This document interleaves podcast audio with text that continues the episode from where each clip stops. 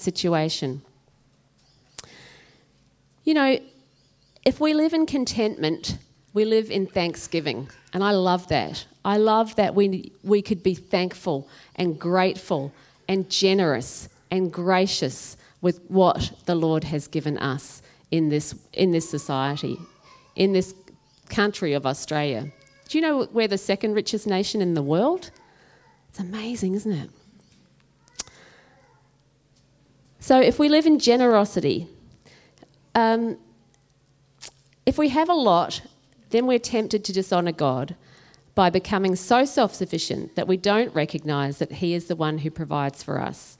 If we're poor, we're tempted to dishonour God by doing something dishonest.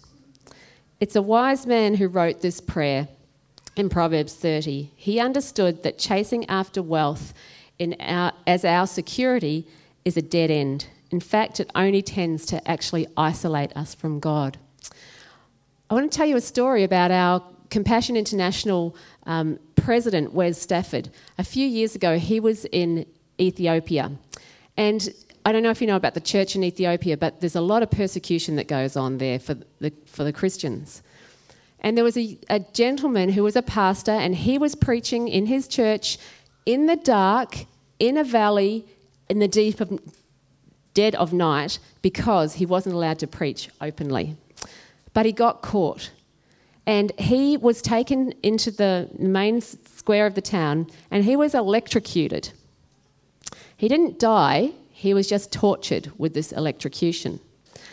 A day later, our international president at the time, Wes, met this man, Demisi. And he said, Demisi, I'm so horrified to hear what has been happening to you and what's happening to the church in, in Ethiopia. And Demisi said, Oh, thank you, Wes. I appreciate that. And Wes said, I will pray for you when I go home. And Demisi said, And I will pray for you, Wes. And Wes went, Oh, what will you pray when you pray for me? And he said, Oh, that's easy. He said, I have God and nothing else. There's me and He's God. Nothing between me and God because I have nothing. You have God and you have all this stuff between you and God. So I need to pray for you that you won't let that stuff get between you and your Heavenly Father and your relationship with Him. Wes was blown away. He was like, here's this man just been electrocuted for his faith, poor as anything, but he's so rich. He's so rich in relationship with Jesus Christ. And he's warning me, the rich Westerner, not to fall away because of that. I think that's an amazing story. And these are the type of people that Compassion International is working with all around the world. I'm going to give you a quick snapshot of compassion.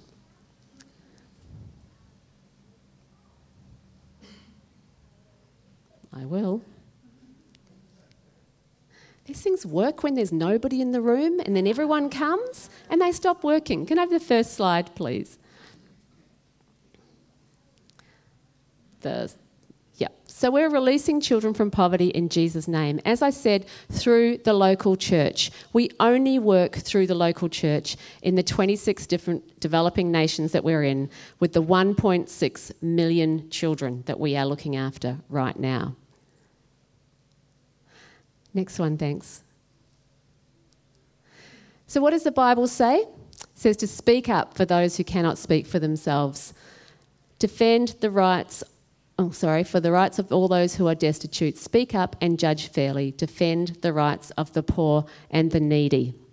The, as I said before, the Bible is full of scriptures about looking after the poor. Next, thanks. So, why do we need compassion in this world? Why do we need to look after the poor? Well, that's interesting. Almost half of the world, over 3 billion people, live on less than $2.50 a day. Half of the world's population. At least 80% of humanity live, live on less than $10 a day. What's that? One takeaway meal? Not even that. If you live in Australia, you're in the top 8% of the world's richest people. Did you actually know that? You are in the top 8% of the world's richest people. And you're rich because you know Jesus as well. Every single day, 18,000 children around the world under five die from preventable poverty related causes. And that is not okay. Thank you. So, Compassion started in 1952 in South Korea. This gentleman was our uh, founder. His name's Everett Swanson. He was walking along the road one day in South Korea and he saw in the distance what he thought were a pile of rags in a doorway. He's walking with his friend from South Korea, and, and then a rubbish truck comes up beside these pile of rags. And the truck driver gets out and goes over to the rags and he kicks them and picks them up and throws them into the truck. And Everett's wondering, wonder why he's kicking things before he throws them in. Oh, maybe there's rats there or something. But as he gets closer, he sees that there's actually arms and legs coming out of those rags, and that they're little children, orphans, war orphans, huddled together after um, to keep warm overnight. And Everett's friend says to him, Everett, now you've seen what's happening with our kids in South Korea. What are you going to do about it? And he said it's like God took those words and burnt them into his heart. He said, Yeah, Everett, what are you going to do about that? He went home to America, he started telling the story, and people started donating money for him to help the kids in South Korea. And compassion was born all that time ago. Thank you. So, this is where we work now. Um, if you see these green countries, the green countries are the countries that the children come from, and the blue countries are the countries that the sponsors come from. And if you listen to what I just said a minute ago about South Korea being our first country that we worked in, it's now a blue country, which means that it's a sponsoring nation. We no longer sponsor children in South Korea. In fact, our president, Wes Stafford, was in South Korea a couple of years ago um, at a conference full of denomination leaders and uh, pastors. And he started telling them about compassion because that's what he was there for. And the guy put up his hand and said, Excuse me, Dr. Stafford, you don't need to tell us about compassion. We're your kids. And Wes is like, How many people here were compassion sponsored children? 80% of the hands in the room went up. 80% of the people who are leading the church in South Korea then had been sponsored through compassion. Compassion child sponsorship works. That is breaking the cycle of poverty. Now, South Korea is sponsoring over 100,000 children outside of their nation and they no longer need us there to help look after them. Thank you. Next slide, thanks. So, we are Christ centered, child focused, and church based. We do all that we do because we believe it is a mandate that God has given us. We do it with children because they are the hope and the future of their nation, and they are amazing evangelists right now in their countries as well. And we do it all through the local church. We only partner with the local church. Thank you. So we're working with some of the poorest country in the world, countries in the world, some of the poorest children. We only work with the poorest of the poor. So if you sponsor a child with compassion, what does that mean? Thank you. Next slide, thanks.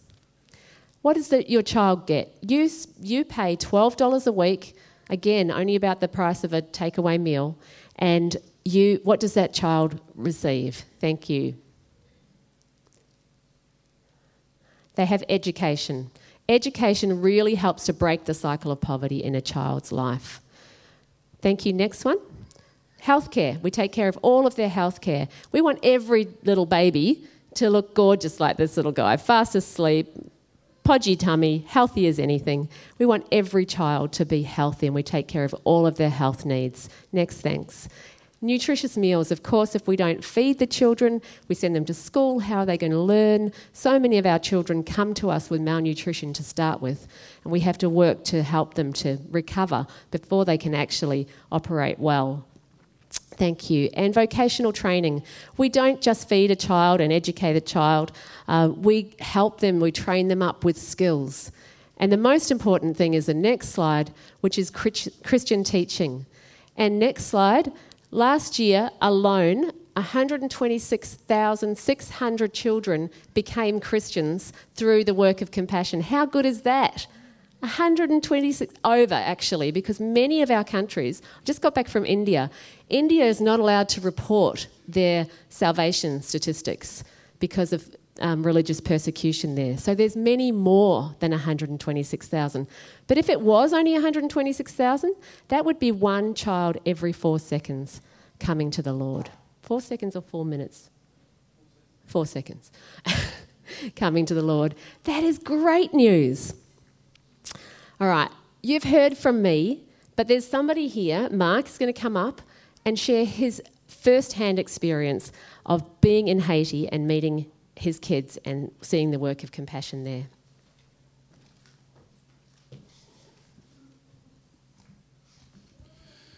Good morning, ladies and gentlemen, boys and girls. The, uh, my family and I had the privilege of going to Haiti uh, at the end of last year, at the beginning of this year. Now, just to put it into perspective and just to set the scene, I was listening to, uh, watching a TV program recently about the September 11 attacks and about a guy who survived on the 83rd floor of the second building. He saw the plane coming straight at him and he saw the plane was about to collide basically with his head and he survived.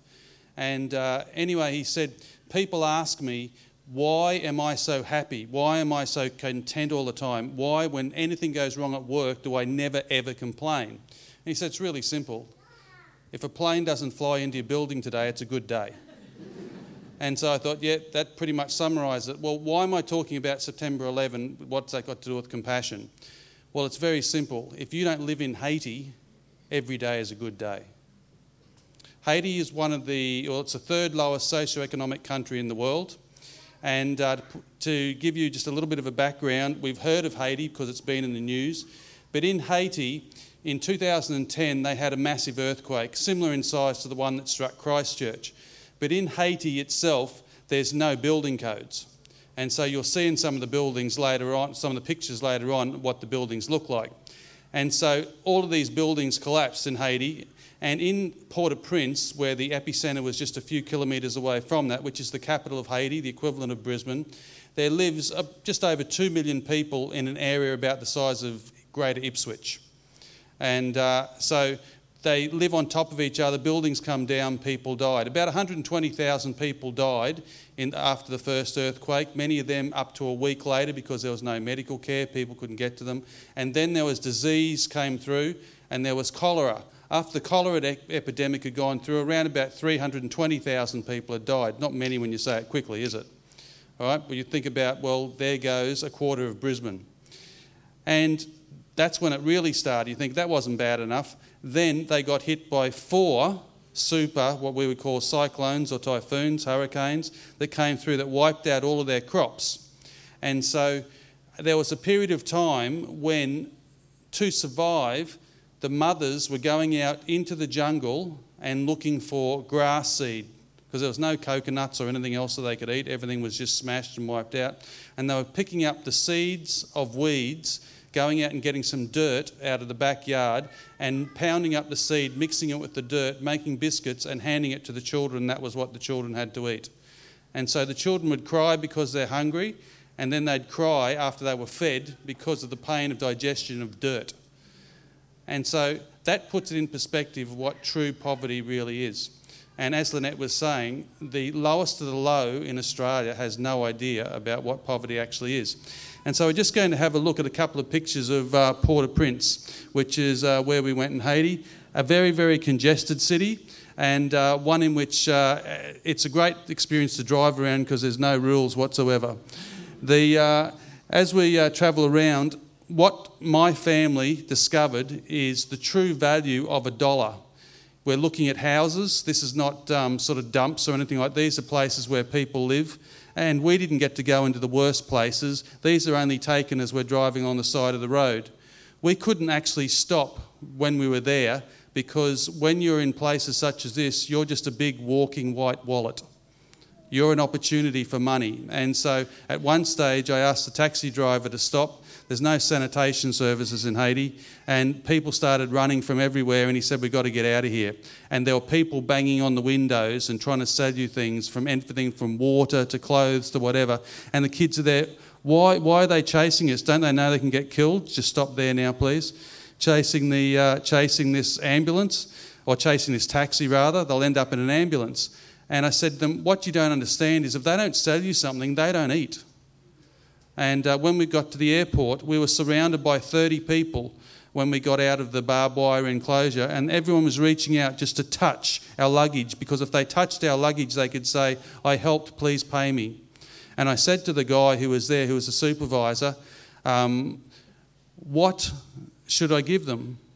And he said, If you give them 20 bucks, that'll feed everyone's family for a week. So there was 30 people there, 20 US dollars fed 30 families for a week. And so what we don't understand is the exchange rate effect of Australian money and American money. In Haiti, the buying rate of one Australian dollar is about 40 times. And uh, so we can give a dollar and we don't think about it. We'll sometimes drop a dollar on the ground. Maybe I'm just overly wealthy, like Lynette was saying, and sometimes not even pick it up if it rolls somewhere too far away right? But in Haiti and even in the United States, we discovered a dollar is an incredibly significant thing. And so there's an exponential effect about what we give. What that is there, by the way, is the hotel that we stayed in. So when we went to Haiti, we opened the gates. There was a guy there with a shotgun who welcomed us into there. There's all electrified fences around the building, and uh, that was the hotel in which we stayed. And uh, so it was being repaired and extended as a result of the earthquake. And uh, when we were there, my family said to us, Where do we get water? And we said, We don't know, because you can only drink bottled water. You can't even wash your hair in the water which is there, which comes out of the taps. And uh, where do we get food? Well, we don't know, but we'll survive. We're only going to be here for four days. Then we leave. The people in Haiti, they're there forever. Now, we're talking about compassion. And so the reason why we went there is to see um, some of our sponsored children. We actually got to see the four sponsored children that we have in Haiti. Three of them bussed in to uh, Port-au-Prince, where we were, into the hotel that we stayed at. And then later on, if we can move on from that one, please.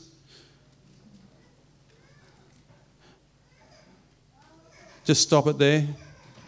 Later on, we went out and uh, we had the privilege of going to a compassion project and a compassion school out in the mountains of, uh, of Haiti. I just put that photo in just for people's interest, that last one, because all those chickens were live, by the way, as I was going along the motorbike.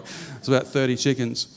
The, uh, so they're all squawking and flawking and all that sort of stuff. And I just thought, yeah, what you see in the third world that you wouldn't see in Australia. So I don't think animal rights has quite made it to Haiti.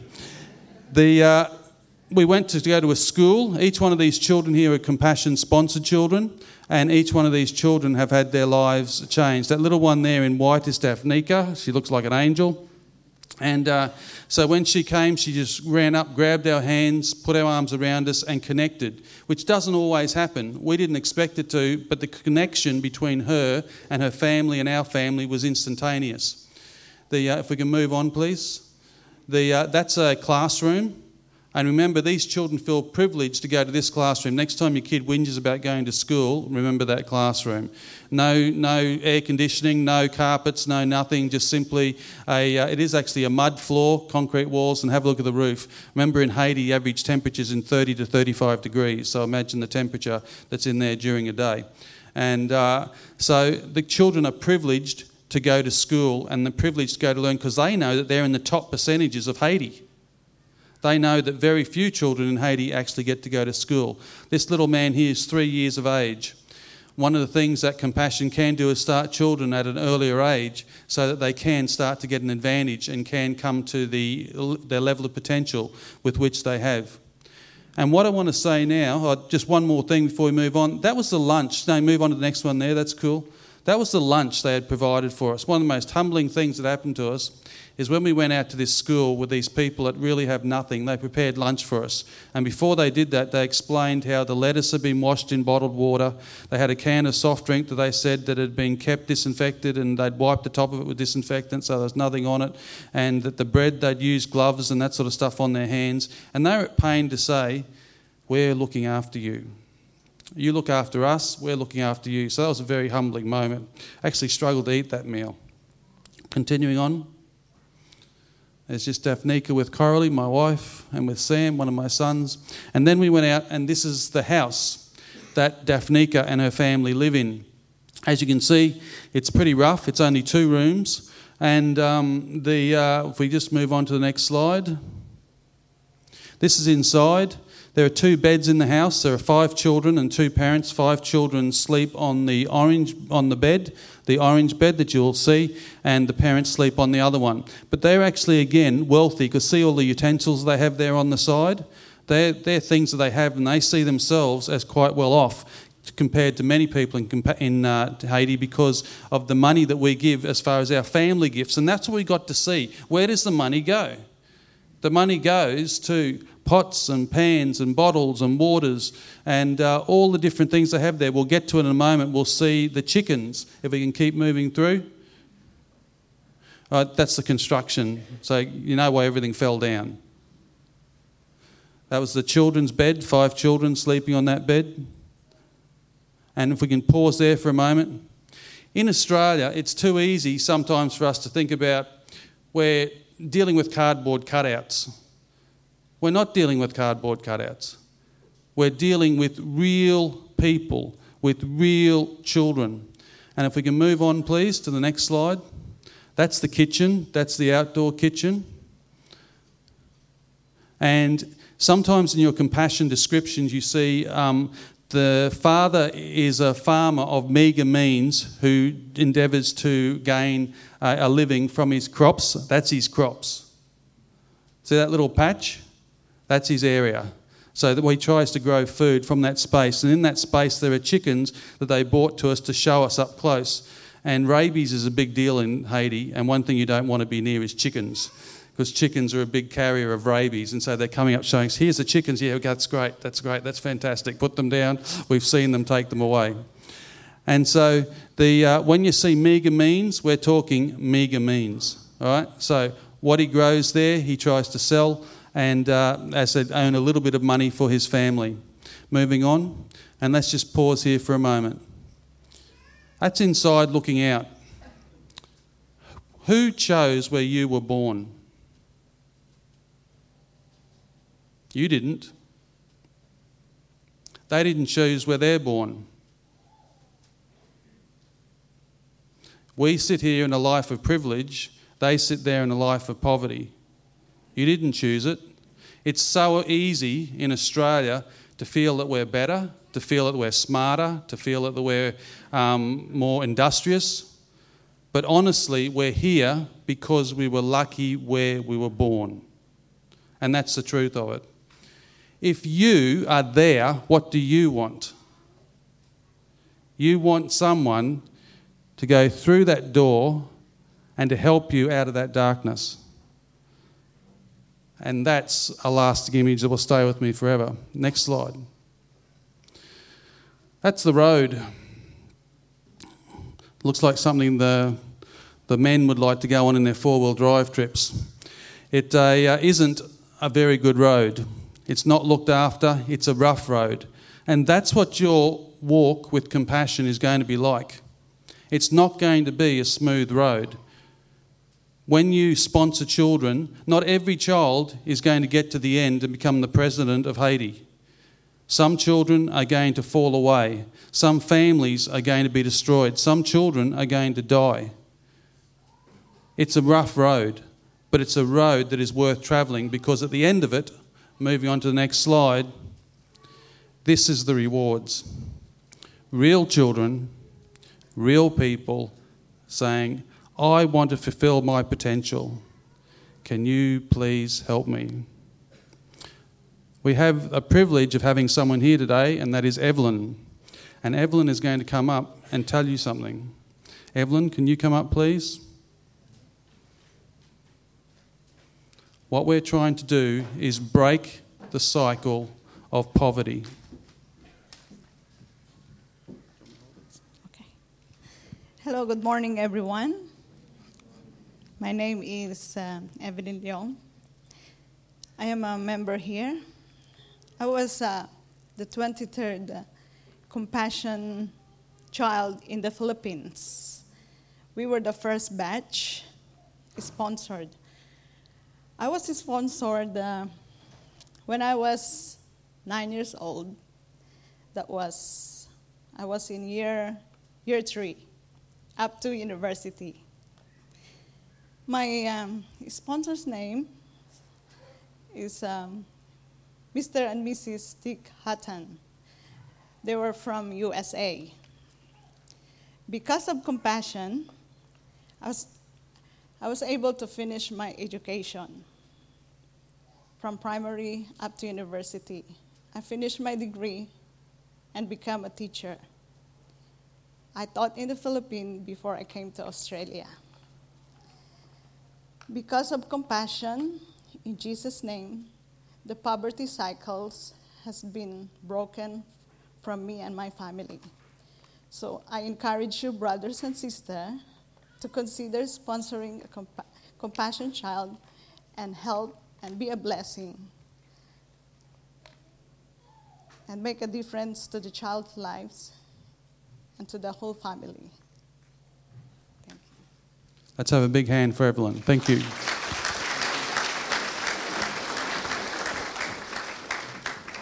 Thank you.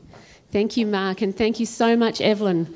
How good to see the result of sponsorship and how challenging to see what Mark and his family saw. We have one more thing this morning. I'm going to introduce you to another previously sponsored child. Her name is Jennifer, and we're going to see her story now.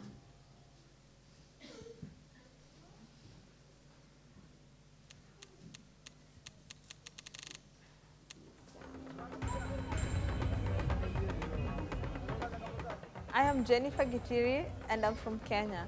Growing up with a single parent in the slum was very, very difficult for me. Really living hand to mouth because if my mom went to look for employment or even wash other people's clothes, if she came in the evening with a dollar, that's what we would use to buy a meal and eat at that particular time. If we wake up tomorrow, there is nothing to eat, then we'd take a glass of water and run to school. But Compassion I opened a project at a church near our home. And for the first time as a young girl, I saw hope. Compassion provided for everything. They gave me books. When I was sick, Compassion would pay for my medical care. And I'm also thankful to my sponsor who was very, very encouraging. You know, just writing letters of encouragement, telling me that you can make it, you can do it. Your past should not determine your future. I believe my sponsors were God sent. When we wrote to Jennifer, it was important to let her know that we really cared about her. I just said what a mother would say. You know, we're so proud of you. We're so proud that your grade card is good and that you've done such a good job. I remember vividly our neighbor's child was raped. The child was 10 years, and these were the kind of things that I saw growing up that really made me decide to be a lawyer, someone who could speak for the rights of those who cannot speak for themselves. The beginning of this year, I joined the Kenya School of Law so that now I can be admitted into the bar and become an advocate in the High Court of Kenya. This summer, I went to the United States of America to, to be an advocate. I shared passionately about my story and how my sponsors had made a difference in my life, and they were brought on stage. Here they are.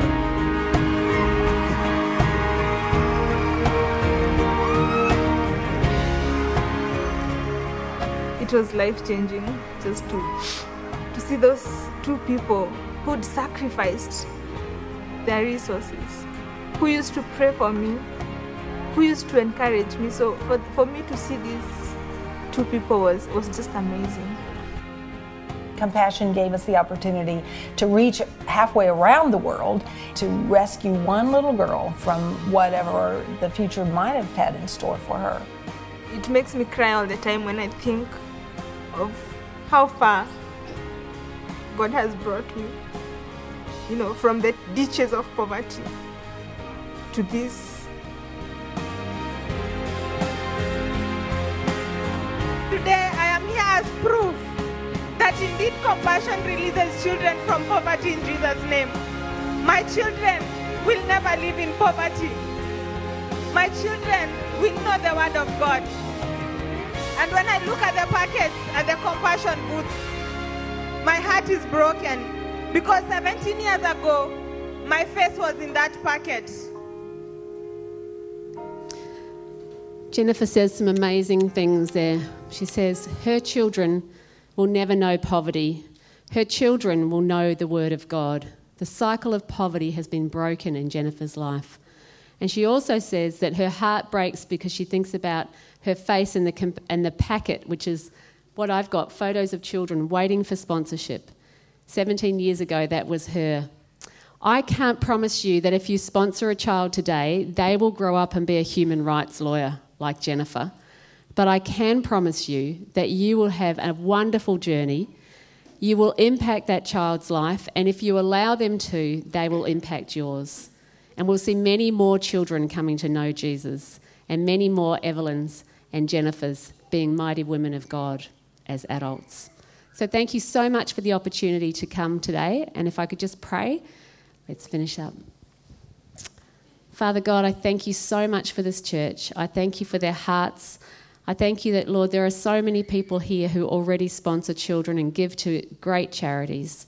And I just pray that you would help us all to know what you want us to do. Lord, we pray for the children of the world living in desperate poverty. We pray for Haiti.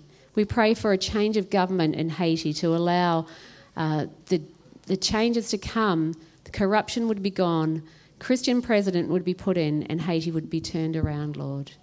We pray for all of the countries around the world that are struggling and all of those who are poor financially. And we pray for us, Lord, as some of us can be rich, but we can be poor spiritually. Lord, help us to be generous givers. Help us to know your will for our lives. And Lord, I pray your blessing on this church and all they do, and I thank you for them in Jesus' name. Amen.